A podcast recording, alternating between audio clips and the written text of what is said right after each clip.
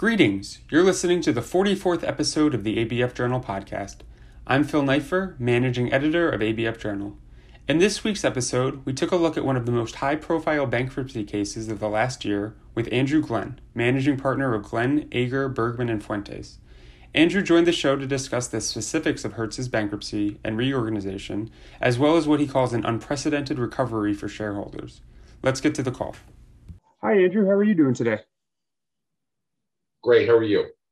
Good. Um, as of recording, uh, about a week ago, Hertz uh, Global Holdings received bankruptcy court approval for its plan of reorganization. And today I know we're going to dive into a lot of that because I know you're involved with Hertz's Chapter 11 case. And my first question is I, I, wanted to know how you became involved in the case and what your primary responsibilities were or are if, if, if they're ongoing. So um, I was involved for the official equity committee in the Garrett Motion case. And um, that case was coming to an end. And uh, the outcome for shareholders was uh, very, very good.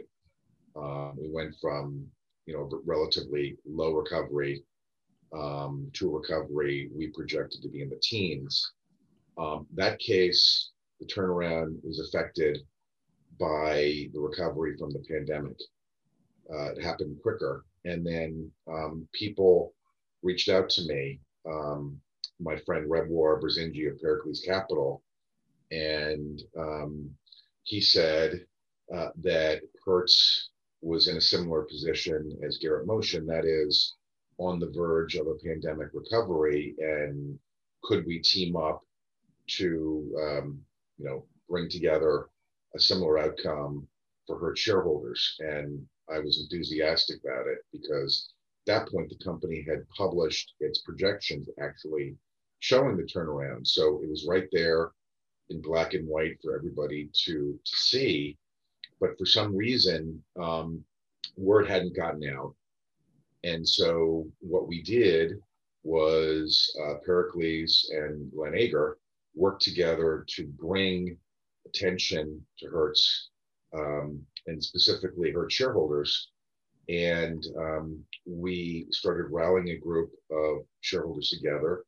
That grew and that grew. And um, we became formidable enough that um, we started discussions with the Centerbridge group and the Knighthead group. And it became clear to us that um, the Knighthead Group was a very, very attractive um, partner for a case like this. And we were able to help them bring a very, very large amount of capital to help them get over the finish line. So I think that's a pretty good summary of the process. Right, and uh, so you kind of answered kind of what my subsequent question is there uh, a bit, but um, is there anything else that you know you wanted to mention about how the process developed? I know you kind of you didn't come in from the very beginning, but you know from your perspective before you jumped in and after you did jump in, is there anything else uh, you kind of wanted to touch on about how the process developed?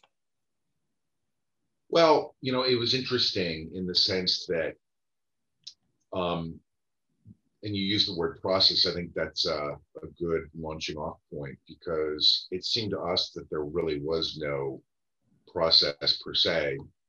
They were talking to the Knighthead group, they were t- talking to the Centerbridge group, um, but there really had not been any formal process as best as we could tell. And so I think the real challenge in Hertz was uh, they wanted to get out of bankruptcy by June and so, um, you know, we really needed to decide very quickly how we wanted to proceed.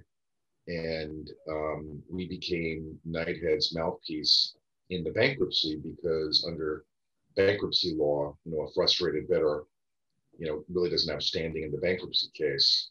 So, you know, we were frustrated at first because uh, the company had anointed Centerbridge as the plan sponsor we fought that, um, and we didn't want them to get a breakup fee because we thought that Knighthead was superior from the get go. But we kept on fighting, and ultimately that led the company to um, schedule an auction, which produced the um, incredible result for shareholders.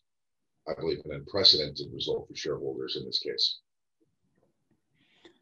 Right, and then uh, you're saying you know the result was unprecedented, but I and it sounds like um, if process isn't the right word, then whatever you want to call it, that this was pretty unique as well. Um, what were some of the unique aspects or challenges of this particular case uh, from your view? Well, I, I, think it. I think it was really the compressed timing. Um, you know, we we saw the disclosure statement projections, and we saw that the company was aiming to get out of bankruptcy very, very quickly. And so, you know, in, in circumstances like this, where it does show, the projections do show equity value, but the process is not yielding equity value, you have two choices. You can fight the process, try to slow it down, or you can try to come up with a solution that proves your valuation theory of the case. We made a judgment very quickly, Pericles and Glenn Agre, that uh, finding a solution would be critical in this case. That is, you know, finding capital, and that capital, um, you know, uh, was invested in a point that proved an equity uh, that recovery in the case. And this all transpired over the course of around six weeks. So I think, you know, the compressed timing uh, was a massive challenge for us. But I think what's even more remarkable is that the plan went from a zero dollar recovery to shareholders when we started to, you know, a billion dollar recovery when we were done. And I just think that's completely unprecedented. And, you know, looking at the stock price now, um, you know, it, it vindicates the, um, you know, the outcome because I see now that the Hertz shares are trading around 850. That's a 1.33 billion dollar market capitalization. So, I mean, you know, the the fact that this all came together so quickly, the fact that not only are shareholders getting a massive recovery, um, you know, that's a unprecedented thing. You know, if you look at um, trends in, in U.S. Chapter 11 cases, but the fact that this happened in the course of six weeks, um, I think is extraordinary. And to get to that outcome, uh, what were some of the kind of most important milestones that you had to hit um, along that way, along that kind of uh, expedited uh, time frame? Well, I, I think we had we had one agenda, and that agenda was to displace Centerbridge as the lead bidder. And we tried before the auction um, was scheduled. We thought that our bid was better at several several points along the way. The company disagreed, um, but ultimately, right before the auction, um, the company determined that our bid was higher and better. Um, and then we went into the auction and, you know, led by Knighthead, and Knighthead deserves, and Certares, they deserve, you know, the lion's share of the credit. Um, they and we had conviction that we were going to win this auction, that we, uh, led by Certares, had a business plan that simply provided more value all stakeholders, and therefore we had more room to bid than the Centerbridge Group did. Right, and with uh, with that bid, um, I know this reorganized plan um, from the press release that, uh, that was released about it um, includes a 2.78 billion dollar uh, common equity investment from Knighthead, Certares, and Apollo, um, as you've mentioned, um, as well as a preferred share issuance and new rights offering. Um, you kind of already mentioned uh, your, your, role in all of that, but um, what kind of specific part did you play in completing that aspect of the plan, and, and how did it all come together? Um, more specifically, uh, if you have more to share on it than than you've already you've already presented. Well, I think that you know ultimately, and I, I admitted Apollo, they deserve um, significant credit. They're putting you know a, a billion and a half dollars into the deal.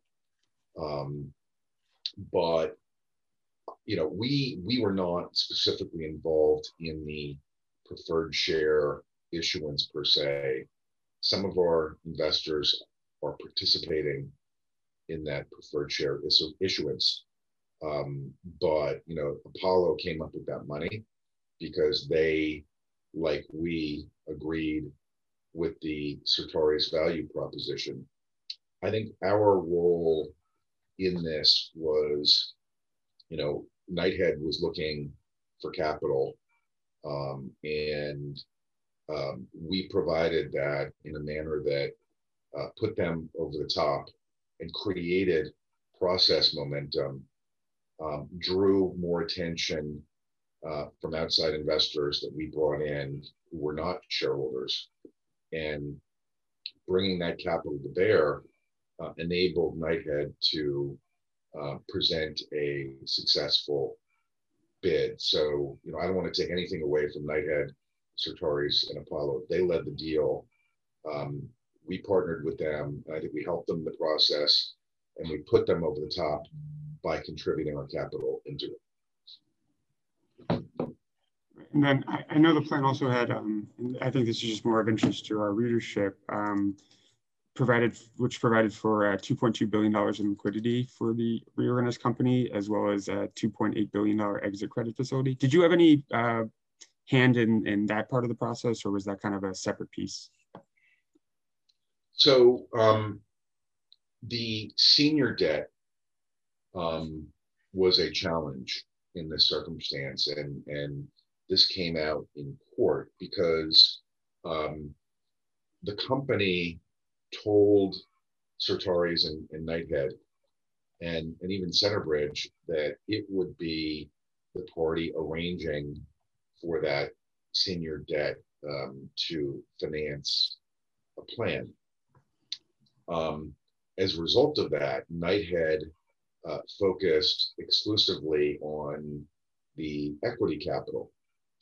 Um, and um, ultimately, the company used that against Knighthead because when we were ready to displace Centerbridge as the stalking horse, they pointed out that we didn't have committed exit financing.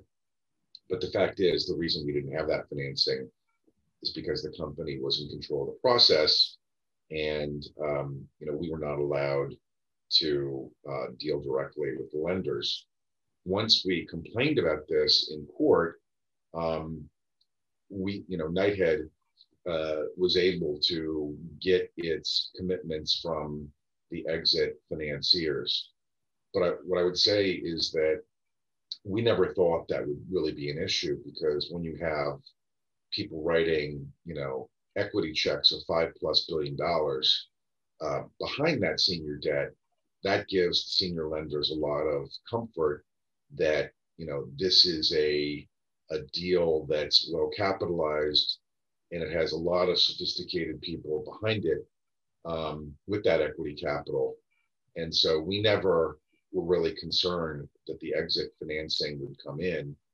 Um, it was just a matter of process and timing. And thankfully, that all came together because if it hadn't, that might have been a foot fault that would have stopped our bid from moving forward, you know, unnecessarily. So that all came together, um, and you know, Knighthead led that uh, that effort.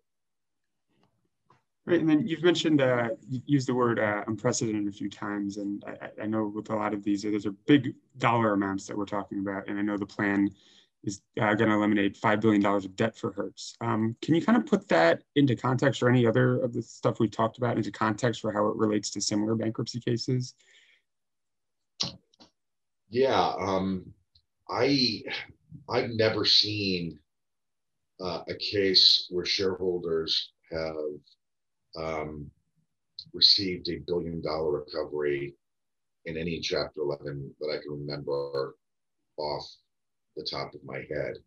Um, there have been cases where there have been rights offering in the billions of dollars. Um, I don't think that's necessarily um, unprecedented.